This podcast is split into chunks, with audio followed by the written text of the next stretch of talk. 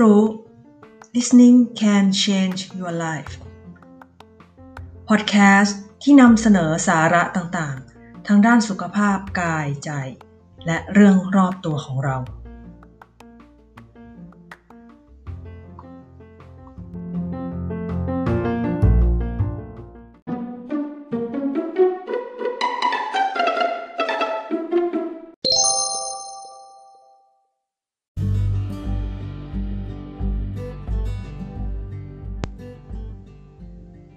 วัสดีค่ะ กลับมาพบกับหน่วยกัน เช่นเคยอีกแล้วนะคะในฟังให้รู้พอดแคสต์วันนี้เนี่ยจะแตกต่างจากทุกครั้งหน่อยละกัน ก็จะเป็นการนำนะคะหนังสือทั้งเล่มที่หน่วยได้อ่านผ่านมาแล้วเนาะแต่ก็จะไม่ได้เป็นลักษณะของการรีวิวหนังสือนะคะ แต่ว่าจะเป็นการสรุปนะสิ่งที่สำคัญสำคัญประเด็นหลักๆ ที่หนังสือเล่มที่อ่าอ่านมา นะคะ ซึ่งชื่อหนังสือว่า The Best Diet Simple and Evidence Based Guide to Healthy Eating นะคะก็จะเป็นหนังสือนะคะที่เกี่ยวกับเรื่องอาอาหารที่ดีต่อสุขภาพนะคะ โดยมีการอ้างอิงจากหลักฐานทางวิทยาศาสตร์ค่ะต้นฉบับนี้เป็นภาษาญี่ปุ่นนะคะ แล้วก็คิดว่ายังไม่มีฉบับที่แปลเป็นแม้แต่เป็นภาษาอังกฤษ ภาษาไทยไม่น่าไม่น่าจะยังไม่น่าจะมีอืมด้วย เนาะก็หนังสือเล่มนี้นะคะ เป็นหนังสือที่เขียนขึ้นนะคะ โดยอาจารย์ชื่อซึกาวะยูสุเกะนะคะ เป็นผู้ช่วยศาสตราจารย์ด้านอายุรกรรมที่มหาวิทยาลัย UCLA นะ แล้วก็อาจารย์ยังทำงานให้กับโรงพยาบาลเซนต์หลุยส์นะคะ International แล้วก็ในเรื่องของการ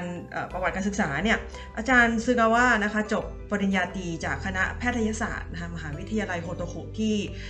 ญี่ปุ่นนะคะแล้วก็ยังไปจบที่ปริญญาโทและเอกจากมหาวิทยาลัยฮาวาดด้วยนะในหนังสือเล่มนี้นะคะอาจารย์ซึกาวะนะคะให้ให้ข้อมูลหลักๆนะคะเกี่ยวกับอาหารที่แนะนำให้บริโภคเพื่อสุขภาพ ที่ดีนะคะ แล้วก็ยังพูดถึงอาหารที่ไม่ควรบริโภคเนาะซึ่งในตอนต้นนี้นะขอสรุปสั้นๆ เกินนำไว้ก่อนนะคะ ว่าอาหารที่แนะนำให้บริโภคเนี่ยก็ได้แก่นะคะ ปลาผักและผลไม้ แป้งไม่ขัดสี น้ำมันมะกอก แล้วก็กลุ่มตระกูลถั่วและและธัญพืชนะคะ ส่วนอาหารที่ไม่ควรบริโภคนะคะ ฟังแล้วอาจจะปวดใจนิดหน่อยนะคะก็คือได้แก่ เนื้อแดงนะคะ แป้งขัดสี ไขมันอิ่มตัวอย่างเช่นเนยนะ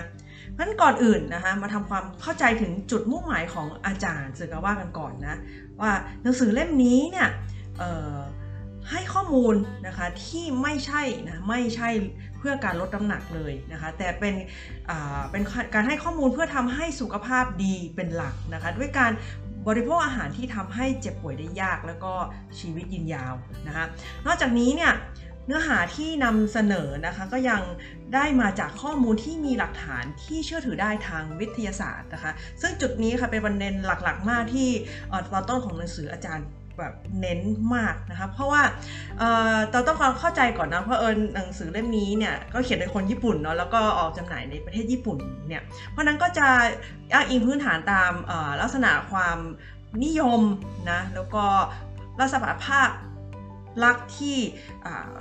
อาจารย์ซึกาว่ามองเห็นที่สังคมญี่ปุ่นในเรื่องของการดูแลสุขภาพนะแล้วก็แน่นอนว่าจะต้องพูดถึงในวงการหนังสือที่ออกมาในญี่ปุ่นด้วยเนี่ยอาจารย์บอกว่าถ้าพูดถึงแนวหนังสือสุขภาพทั่วๆไปในบางเล่มเนี่ยก็ส่วนใหญ่ก็จะมักนะไม่มีหลักฐานที่มาจากผลงานวิจัยหรือทางวิทยาศาสตร์เนาะ ก็บ้างนะฮะกก็อาจจะมาจากสมมติฐานเนาะหรือบ้างก็มาจากการสำรวจเนาะหรือไม่ก็ประสบการณ์ส่วนบุคคลนะก็เท่ากับว่าเป็นเรื่องที่ปราศจากการพิสูจน์นะคะด้วยกระบวนการทางวิทยาศาสตร์นะแล้วก็ไม่มีการวิเคราะห์ลักษณะเฉพาะของร่างกายนั้นๆนะอย่างเช่นยีนของแต่ละคนเป็นยังไงแหล่งกำเนิดของแต่ละคนนะคะรวมไปถึงจุลินทรีย์ที่อยู่ในลำไส้เป็นต้นอะไรอย่างนี้นะคะ ก็ นั้นแล้วที่อาจารย์พยายามจะมาอธิบายนะในหนังสือเล่มนี้หรือเล่าเนื้อหาเนี่ยเขาก็บอกว่าของเขาเนี่ยมีแหล่งข้อมูลอะนั้นนั้นที่มาของแหล่งข้อมูลนะคะ ตามสายงานของอาจารย์ซึกาวะเนี่ยข้อมูลที่มีพื้นฐานทางวิทยาศาสตร์นะคะมีคำเฉพาะเรียกว่า evidence นะคะ เดี๋ยวคำนี้จะโผล่มาอีกหลายครั้งเลยทีเดียวนะนั้น ขอย้ำอีกทีนึงว่าข้อมูลที่มีพื้นฐานทางวิทยาศาสตร์นะคะเขาก็ในทางวิจัยเนาะเขาก็จะเรียกว่า evidence นะคะหรือที่มันแปลว่าหลักฐานเนาะนั้นทั้งนี้นะคะถึงแม้จะเป็นหลักฐานทางวิทยาศาสตร์ หรือเป็น evidence แล้วเนี่ยมันก็ยังแบ่งเป็น 2 ระดับนะคะ ก็คือ evidence ที่มีความน่าเชื่อถือสูงน่าเชื่อถือสูงนะคะ แล้วก็ อีกอันนึงก็คือตรงทางตรงข้ามกันเลยค่ะ ก็คือ evidence ที่เชื่อถือได้น้อยหรือไม่น่าเชื่อถือนะคะในการหาข้อมูลวันนั้นเนี่ยในการวิจัยทางการแพทย์นะคะในหนังสือนี่บอกว่ามันจะแบ่งออกมาเป็น 2 แนวทางค่ะ อันแรกเนี่ยเรียกว่า randomized control trial นะคะ หรือ RCT นะ แปลว่าการทดลองแบบสุ่มและมีกลุ่มควบคุมค่ะ RCT นี่คือยังไง ก็เป็นการ กระบวนการสุ่มนะคะที่มีวัตถุประสงค์เพื่อกระจายลักษณะหรือปัจจัยที่จะมีผลต่อการศึกษาในทุกกลุ่มอย่างทุกกลุ่มตัวอย่างนะคะเท่า ๆกัน จากงานวิจัยผ่านกระบวนการแบบ RCT เนี่ยก็จะนำการวิจัย RCT หลาย ๆ อันมาวิเคราะห์ค่ะ ซึ่งตรงนี้ก็จะ เรียกนะคะมันก็มีชื่อเฉพาะเรียกว่า meta analysis นะคะซึ่งเป็นการเพิ่มศักยภาพของงานวิจัย RCT เล็กๆนะคะหลายๆ อันที่ให้ผลเหมือนงานวิจัยขนาดใหญ่ได้ค่ะ อีกแนวทางหนึ่งเรียกว่า observational study นะคะหรือการวิจัยโดยสังเกต นะเป็นการศึกษาที่ผู้วิจัยปล่อยให้ทุกสิ่งเป็นไปตามธรรมชาติค่ะ ผู้วิจัยทำหน้าที่เฝ้าสังเกต แล้วก็วัดปัจจัยต่างๆ ในการศึกษาโดยไม่เข้าไปเปลี่ยนแปลงปัจจัยต่างๆ แต่อย่างใดเลยนะดังนั้นเนี่ยเมื่อเปรียบเทียบทั้ง 2 แนวทางแล้วเนี่ยแนวทาง RCT นะคะหรือทดลองแบบสุ่มและมีกลุ่มควบคุมเนี่ยก็จะมีความน่าเชื่อถือน่าเชื่อถือสูงนะคะ เนื่องจากว่ามันไม่ได้เป็นข้อมูลมาจากแค่ evidence เดียวนะคะหรือทำในพื้นที่เฉพาะกลุ่มคนกลุ่มเดียวนะคะดังนั้นเนี่ยหนังสือเนื้อหาหนังสือเล่มนี้นะคะจึงอ้างอิงนะคะมาจากอะไรบ้างเนาะอาจารย์บอกว่าก็อ้างมาจากผลจากงานวิจัยหลาย ๆ ชิ้นนะคะ แล้วก็อ้างมาจากกลุ่มตัวอย่างที่เหมาะสมนะคะ และอีกอันนึงก็คืออ้างมาจากการคัดเลือกเฉพาะ evidence ที่น่าเชื่อถือเท่านั้นด้วยนะดังนั้นเนี่ยก็เท่ากับว่าในหนังสือเล่มนี้เนี่ยในการสรุปเนื้อหามาให้นะคะก็จะมาจากข้อมูลที่มีประโยชน์ที่มีความเป็นไปได้ว่าจะส่งเสริมสุขภาพของเราให้ดีขึ้นนะคะและยังเป็นข้อมูลที่ใช้ได้ในระยะยาวนั่นเองนะคะทีนี้ประเด็นหลักๆ ของหนังสือเล่มนี้กล่าวอะไรไว้บ้างนะครับ จะยกมาแค่ 3 ประเด็นหลักเลยนะคะที่เป็นตัวใหญ่ ๆ ที่อาจารย์พูดถึงนะคะก็เริ่มก็ตามที่ได้เกิดนำไปแล้วนะคะประเด็นแรกมาเลยที่เรื่องของอาหารที่ดีต่อสุขภาพค่ะนะตามที่เกิดไปตอนแรกแล้วนะสิ่งที่แนะนำให้บริโภคนะคะก็ได้แก่ปลานะผักและผลไม้ ซึ่งในที่นี้จะไม่ได้รวมน้ำผลไม้และมันฝรั่งไปด้วยนะคะ แล้วก็มีแป้งไม่ขัดสีนะน้ำมันมะกอก แล้วก็กลุ่มพวกถั่วธัญพืชนะคะแล้วก็อย่างในการคุยในครั้งนี้นะคะในเนื้อหาส่วนใหญ่ถึงแม้ว่าจะมีอาหารที่แนะนำให้กินอยู่หลายอย่าง แต่ที่อาจารย์พูดเรียกว่าเป็นหัวข้อใหญ่ขึ้นมาเลยก็คือประเด็นของเรื่องคาร์โบไฮเดรตนะคะหรือแป้งนั่นเองนะทีนี้เนี่ยออพอพูดถึงคาร์โบไฮเดรตเนี่ย ก็มักจะมีการตั้งแง่กับคาร์โบไฮเดรตเนาะเพราะหลายๆคนก็พยายามจะเรียกว่าจำกัดการบริโภคคาร์โบไฮเดรตเนาะหรือ carb ที่เราเรียกเนาะไม่ว่าจะด้วยเหตุผลเนาะเป็นว่าเดี๋ยวกลัวอ้วนนะหรือว่าเป็นต้นเหตุของเบาหวานอะไรอย่างเงี้ยเพราะว่าพอพูดถึงคาร์โบไฮเดรตปุ๊บเนี่ยก็คนก็นึกถึงนะเวลาเราสื่อสารคุยกัน เราก็ไม่ได้คุยคำว่าคาร์โบไฮเดรตส่วนใหญ่เราจะใช้คำว่าแป้งนะ และพอนึกถึงแป้งเนาะก็เราเราก็จะนี่นึกนะหรือนำไปเทียบกับน้ำตาลนะแต่การนะคะตัดคาร์โบไฮเดรตนะออกจากการบริโภคหรือจากโภชนาการไปเลยเนี่ยก็ใช่ว่าจะดีต่อสุขภาพนะคะคือที่สำคัญกว่าก็คือว่ามันเวลาเราเลือกกินคาร์โบไฮเดรตนะคะเราควรเลือกกินคาร์โบไฮเดรตที่ดี เนาะซึ่งนะคะหมายถึงคาร์โบไฮเดรตที่ยังไม่ขัดสีนะคะหรือผ่านกระบวนการน้อย อย่างเช่นนะคะข้าวกล้องเนาะขนมปังจากแป้งไม่ขัดสีเนาะรวมถึงพืชผักที่ไม่ผ่านกระบวนการหรือผ่านน้อยมากเนาะก็มีหลาย ๆ อย่าง เช่นกันที่ซึ่งหลาย ๆ พืชผักเขาก็จะมีคาร์โบไฮเดรตอยู่ในนั้นอยู่แล้วด้วยเช่นกันนะเพราะว่าอะไรเพราะคาร์โบไฮเดรตไม่ขัดสีเนี่ยอุดมไปด้วยไฟเบอร์ค่ะทำให้อยู่ท้องนะคะ ลดอาการท้องผูก และมีประสิทธิผลในการลดน้ำหนักนะแต่ในทางตรงกันข้ามเนี่ย ถ้าเป็นคาร์โบไฮเดรตขัดสีนะคะ อย่างเช่นข้าวขาว ขนมปังขาว เส้นก๋วยเตี๋ยว เส้นพาสต้า อะไรเหล่านี้นะคะ ไอเหล่านี้ต่างหากค่ะที่เทียบเท่าได้กับน้ำตาลเลยทีเดียวเนาะ การขัดสีเนี่ยมันทำให้กลายเป็นคาร์โบไฮเดรตนะมันเป็นยังเป็นคาร์โบไฮเดรตแหละ แต่เป็นคาร์โบไฮเดรตที่มีกากใยน้อยนะ ถึงแม้มันจะไม่ได้มีรสหวาน ยึบนะชัดเท่ากับน้ำตาลนะ แต่เมื่อบริโภคเข้าไปแล้วร่างกายเนาะก็จะทำการนะทำให้มันแตกตัว break down มันนั่นเองนะคะ แล้วก็ถึงทำแล้วก็จะดูดซึมนะคะ เข้าไปในกระแสเลือดเสมือนเป็นน้ำตาลนี่เลยแหละนะงั้นในแง่พอพูดถึงเรื่องน้ำตาลเนี่ยนะอาจารย์ซึกาวะนะคะในสื่อเล่มนี้เนี่ยก็ยังได้แยกประเด็นนะคะของผลไม้กับน้ำผลไม้ออกจากกันด้วยเนาะอันนี้เนี่ยความเสี่ยงของการเป็นโรคเบาหวานนะคะ มันก็ขึ้นอยู่กับชนิดของผลไม้ด้วยเช่นกันเนาะนั้นจากข้อมูลสถิติความเสี่ยง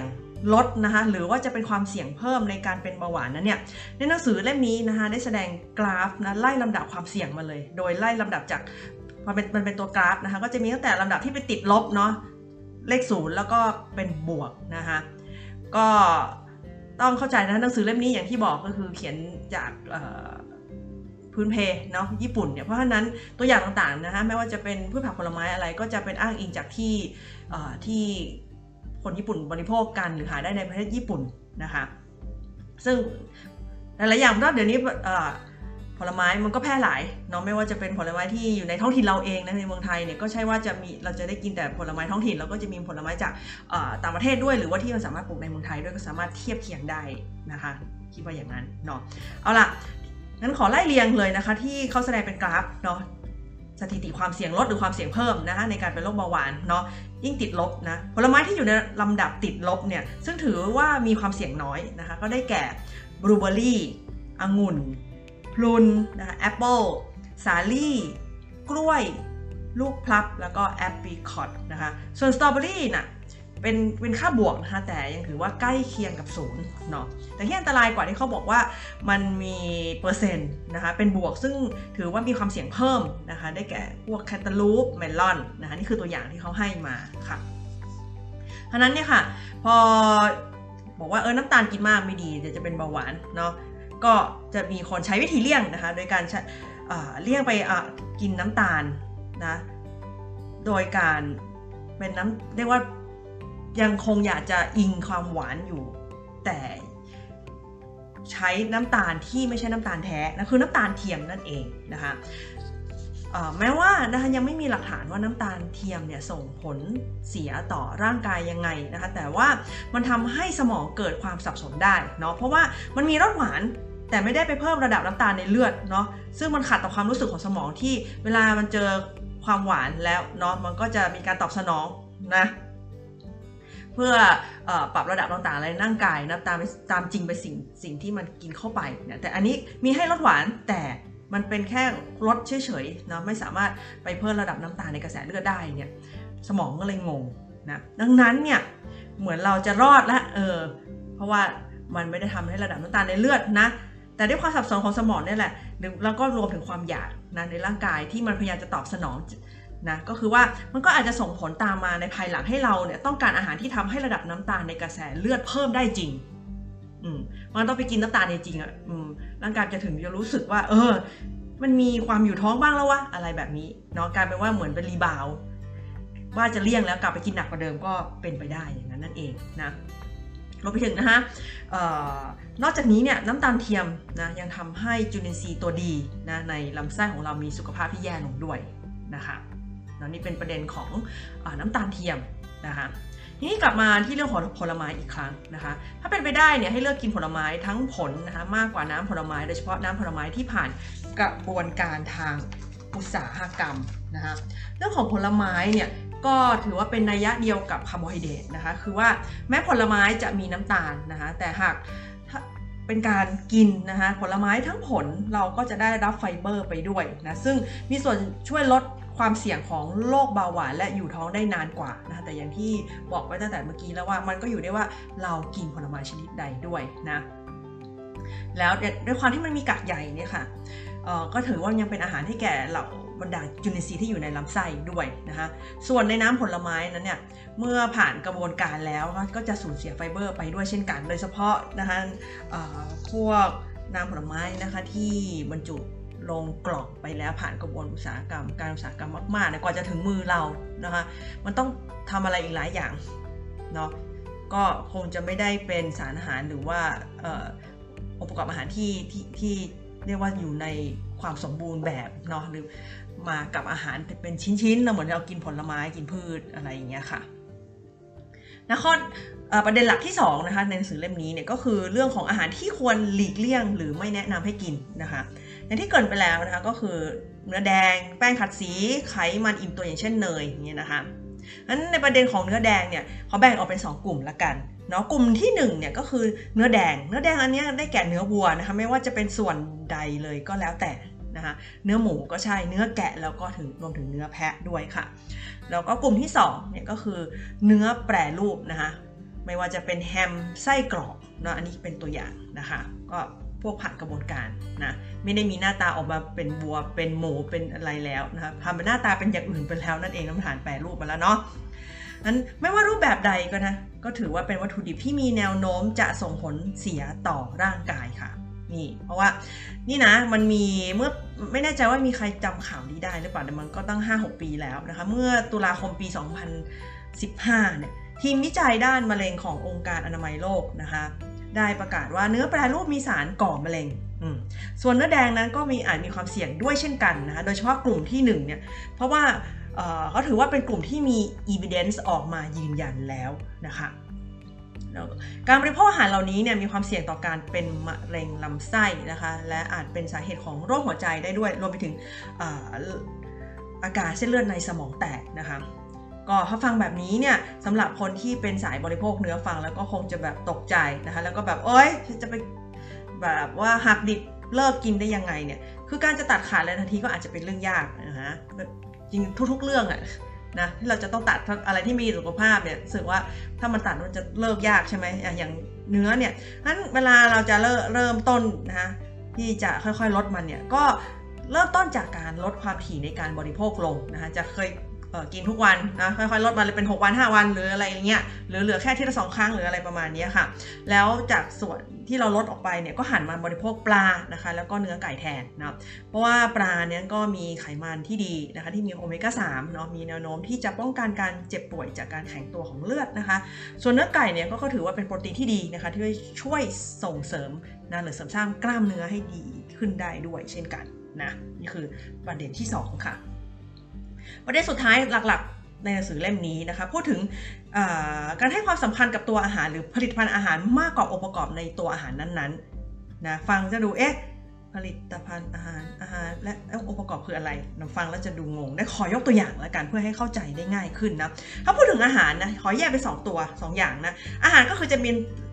สิ่งอันนึงก็คือเป็นตัวอาหารเลยเนาะ ไม่ว่าจะเป็นปลาหมูเนื้อผักหรืออะไรที่มันเป็นตัวอาหาร นะผักผลไม้ปลาไก่อะไรเงี้ยนะส่วนองค์ประกอบนะหรือเรียกว่าสารอาหารเนาะก็สิ่งที่เรา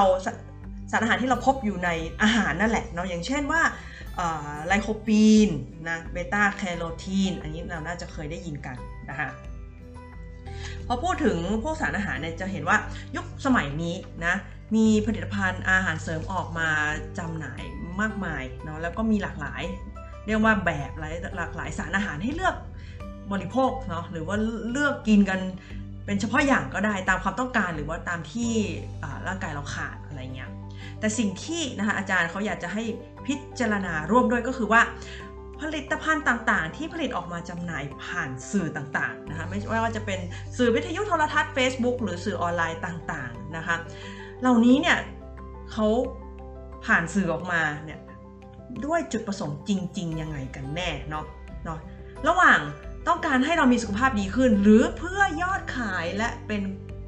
และสร้างกำไรเป็นสำคัญเนาะในแง่ของการโฆษณานะคะมันอย่าลืมว่าการโฆษณาเนี่ยถึงสรรพคุณของสารอาหารเป็นตัวตัวไปนะก็มันเป็นไปเพื่อดึงดูดความสนใจจากผู้บริโภคด้วยเช่นกันเนาะตรงนี้ประเด็นนี้อย่าลืมเลยนะนั้นอาหารแต่ละอย่างเนี่ยแน่นอนค่ะทุกอาหารเนี่ยในกระบวนการวิทยาศาสตร์นี่เขาก็วิเคราะห์มาหมดแล้วว่า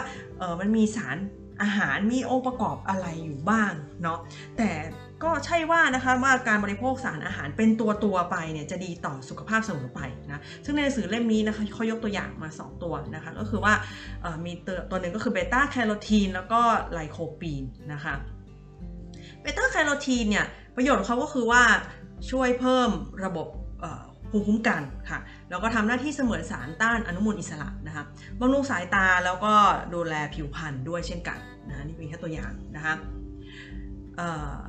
ในปี 1970 นะคะมันมีงานวิจัยนะคะระบุออกมาว่าเขาบอกว่าไม่ค่อยพบนะคะผู้บริโภคผักผลไม้สีส้มสีเหลืองเนี่ยเป็นมะเร็งเนาะก็คือว่าเอเหมือนจะเห็นว่าไอ้พวกที่กินผักผลไม้สีส้มสีเหลืองเนี่ยไม่ค่อยเป็นมะเร็งนะเนี่ยจาก ตรงนี้แหละค่ะ มันกลายไปว่านับแต่นั้นมาเนี่ยมันจึงเป็นเหตุให้คิดกันไปว่านะคะโอ้ยอย่างนี้เราก็ควรบริโภคอาหารที่มีสารอาหารเรียกว่าคนบริโภคสารอาหารที่มีอยู่ในพืชผักเหล่านี้เนาะหรือพวกสีเหลืองสีส้มเนี่ยก็คือไอ้พวกเบต้าแคโรทีนนั่นเองนะทำให้นะคะก็เลยมีการผลิตอาหารเสริมนะที่ เป็นสารสกัดจากเบต้าแคโรทีนขึ้นมานะคะหรือว่าก็เอาเบต้าแคโรทีนนะคะไปผสมในเครื่องดื่มก็มีนะคะปรากฏว่านะคะสุดท้ายแล้วเนี่ยมีงานวิจัยออกมาในภายหลัง ปรากฏว่าเขาพบว่าหากบริโภคเบต้าแคโรทีนเดี่ยวๆมากเกินไปเนาะเช่นที่มาอยู่อยู่ในในรูปของสารอาหารเนี่ยกับปรากฏว่ามีความเสี่ยงต่อการเกิดโรคมะเร็งนะยิ่งไปกว่านนั้นเนี่ย มีความเสี่ยงต่ออาการเลือดออกในสมองได้ด้วยในในกรณีของผู้ดื่มสุรานะคะดังนั้นเนี่ยยังอยากให้อาจารย์พยายามจะเน้นว่าเฮ้ยถ้าคุณอยากจะได้เบต้าแคโรทีนเนี่ยแทนที่จะเอาเป็นสารอาหารซึ่งเรียกว่าถ้าเราไปกินเป็นอาหารเสริมแยกเดี่ยวไปเลยอะไรอย่างเงี้ยสมมติว่าเป็นคนอชอบอไม่ค่อยชอบกินผัก สีเหลืองเขียวหรืออะไรเงี้ยสมมุตินะ หรือว่าหาไม่ค่อยได้หรือไม่ค่อยกินผักเลยเงี้ยเอาไปว่าอยากได้เบต้าแคโรทีนก็ฉันก็เลยไปซื้อสารอาหารนะอาหารเสริมเป็นเบต้าแคโรทีนไปเนี่ยเขาไม่สนับสนุนนะคะอาจารย์บอกว่าก็หาผักผลไม้นะคะ ไม่ว่าแครอทฟักทองมะละกออะไรอย่างเงี้ยกินแทนนะกินให้มันแบบเป็นชิ้นเป็นอันเป็นผลไม้เป็นผักไปเลยดีกว่าเนาะอะไรแบบนั้นนะคะ ตัวอย่างที่ 2 ไลโคปีนนะประโยชน์ของไลโคปีนก็คือว่าช่วยในการบำรุงผิวพรรณนะคะชะลอริ้วรอยก่อนวัยลดระดับน้ำตาลในเลือดนะคะ แล้วก็ต้านอนุมูลอิสระด้วยนะไลโคปีนเนี่ยพบมากในอาหารจำพวกพืชผลไม้นะคะที่มีสีแดงเนาะพอได้ยินคำสีแดงปุ๊บอันดับแรกคนต้องนึกถึงมะเขือเทศก่อนแน่นอนนะแล้วก็แตงโมก็ใช่นะคะ แต่ก็เช่นกันค่ะ ลักษณะเดียวกันเลยการบริโภคไลโคปีนเดี่ยวๆนั้น จะดีต่อสุขภาพหรือต่อร่างกายหรือเปล่านะคะ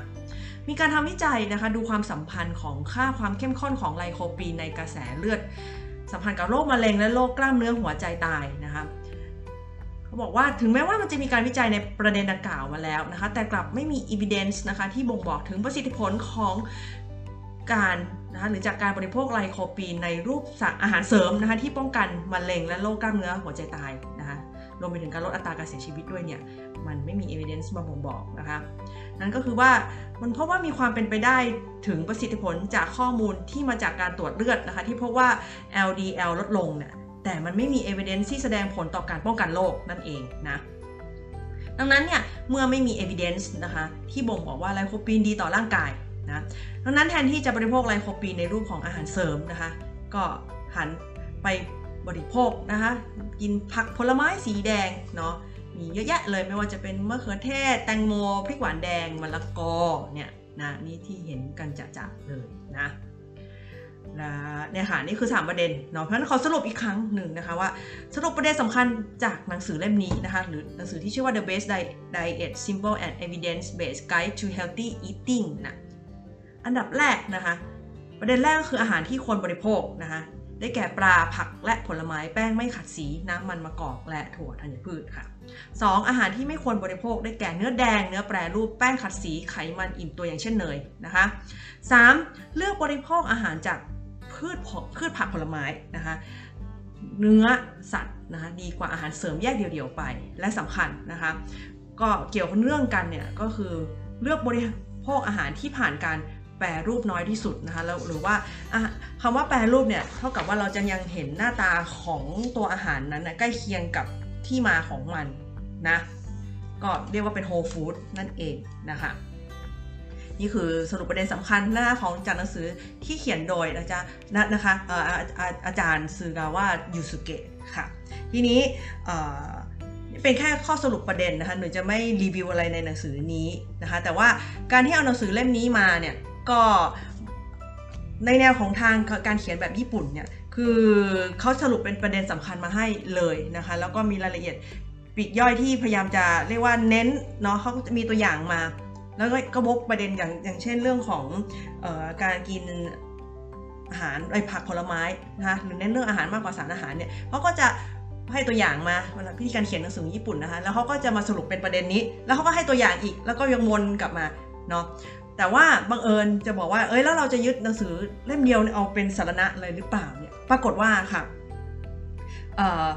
ก็ไม่รู้ว่าเขาจะเป็นเพื่อนกันหรือเปล่า แต่ว่าเป็นคนคนละชาติกันเลยนะคะ มีมีหนังสืออีกเล่มหนึ่งซึ่งวันนี้จะไม่ได้เอามารีวิวหรือมาเล่าให้ฟังนะคะเพราะว่า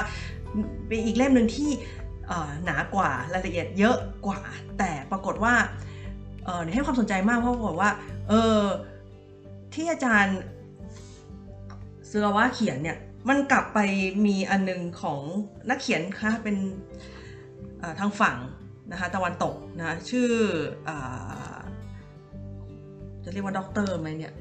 อืมก็ชื่ออาจารย์นะกัน Tim Spector นะคะหนังสือเล่มหนึ่งที่กำลังอ่านอยู่นะคะชื่อว่า The Diet Myth นะคะปรากฏเป็นหนังสือเล่มนี้เนี่ยก็เขาบอกว่า the real science behind what we eat ปรากฏว่านะสิ่งที่อาจารย์ซึกาวะเขียน กับที่ทีมสเปกเตอร์เขียนไว้เนี่ยมันมีแนมันเรียกว่าออกไปในทิศทางเดียวกันเลยเนาะไม่ว่าจะเป็นเรื่องของสิ่งที่ควรบริโภคหรือไม่บริโภคยังไงบ้างนะเพียงแต่ว่าของอาจารย์ของคุณทิมเนี่ยเขาไม่ยังเขาไม่ได้แบบพอยต์ลงมาตรงๆว่าอันนี้ควรกินหรือไม่ควรกินไม่แล้วออกมาเป็นไล่เป็นข้อๆเหมือนเหมือนที่เซอร์วาเขียนนะคะแต่ว่า ยรายละเอียดเขาแบ่งหัวข้อยิบย่อยมากกว่านะคะแล้วก็ลงรายละเอียดรวมไปถึง evidence ที่เอามาอ้างเขียนในหนังสือนี้ละเอียดกว่าของทางอาจารย์สึกว่ามากเนาะเพราะฉะนั้นเนี่ยพออ่านหนังสือของอาจารย์ทีมไปด้วยเนี่ยหนูก็เลยมั่นใจว่าเอออย่างน้อยก็น่าจะเอาแบบสรุปสั้นนะคะอาจารย์สึกว่ามา เพราะมันมีลักษณะเดียวที่ทางเดียวกันนะซึ่งถ้ามีโอกาสนะคะก็จะ ค่อยๆสรุปนะของของอคุณทีมสเปกเตอร์เนี่ยคิดว่าถ้าจะสรุปทีเดียวรวบเดียวคงไม่ได้คงสรุปเป็นหัวข้อย่อยๆมา เพราะหนังสือเขาละเอียดจริง ๆ แต่ว่ามันน่าน่าสนใจว่าหนังสือหนังสือของอาจารย์ทีมเนี่ยเป็นหนังสือทางวิทยาศาสตร์นะคะที่มีความ entertain ไปในตัวด้วยรู้สึกให้ความรู้สึกเหมือนอ่านนิยายไฮไฟไปด้วยสนุกมากนะแปลกใจเหมือนกันที่เรียกว่าเป็นสื่อวิชาการแต่อ่านแล้วเพลิน เหมือนเหมือนนิยายไฮไฟสำหรับตัวเองนะ เป็นอย่างนั้นไม่ใช่ไฮไฟสิไฮไซไฮไซนะคะก็นะคะก็เลยแค่บอกว่าจะจะมาบอกว่า เออ มันไม่ได้มีแต่ยูดีโพหนังสือเล่มเดียวแล้วจะเอาตามนี้นะเป็นสารณะเผอิญก็มีนะคนที่อยู่ไปในทิศทางเดียวกันด้วยนะซึ่งเหมือนจะมีเล่มอื่นอีก แต่ว่าเผอิญพูดคนละประเด็นกันนะเพราะพูดาพูดถึงเรื่องของการกินอาหารเนี่ยก็จะมีเนี่ยแหละค่ะ นะที่เอามาอ้างอิงได้เนาะก็นะคะวันนี้ก็เราได้ข้อสรุปแล้วนะคะแนวทางการกินอาหารนะคะที่ดีต่อสุขภาพซึ่งนะมีการสรุปมาให้โดยที่เอาหลักฐานต่างๆนะคะทางวิทยาศาสตร์มาเขียนออกมาเป็นหนังสือแล้วก็มาให้พวกเราเนาะได้อ่านกันนะถึงแม้จะเป็นภาษาญี่ปุ่นนะคะวันนี้ก็ได้สรุปมาให้แล้วนะคะก็หวังว่า นะจะลองอไปทบทวนดูนะคะถึงรูปแบบการกินอาหารหรือลักษณะอาหารที่เราเรากินอยู่นะคะลองปรับดูแล้วกันนะก็จะว่าไปหลายเรื่องนี่ก็เคยคุยไปแล้ว ไม่ว่าจะเป็นเรื่องของคาร์โบไฮเดรตนี่สิแล้วก็เรื่องของน้ำตาลก็เคยคุยไปแล้ว ก็นะคะถือว่าเข้าเรียกไปในทิศทางเดียวกันด้วยซ้ำนะคะถ้าใครอยากได้รายละเอียดเพิ่มเติมนะคะจาก องอย่างเช่นที่บอกเรื่องคาร์โบไฮเดรตน้ำตาลนะคะก็ลองย้อนอกลับไปฟังใน EP ก่อนก่อนก่อนหน้านี้นะลองไล่ไปดูแล้วกันนะจะได้เอามาเรียกว่าเเสริมข้อมูลนะหรือทบทวนนะเผื่อใครลืมนะคะก็ในวันนี้นะคะ ขอขอบคุณนะคะที่คุณผู้ฟังทุกท่านที่ติดตามรับฟังฟังให้รู้ค่ะ ไว้มาเจอกันใหม่นะคะ สวัสดีค่ะ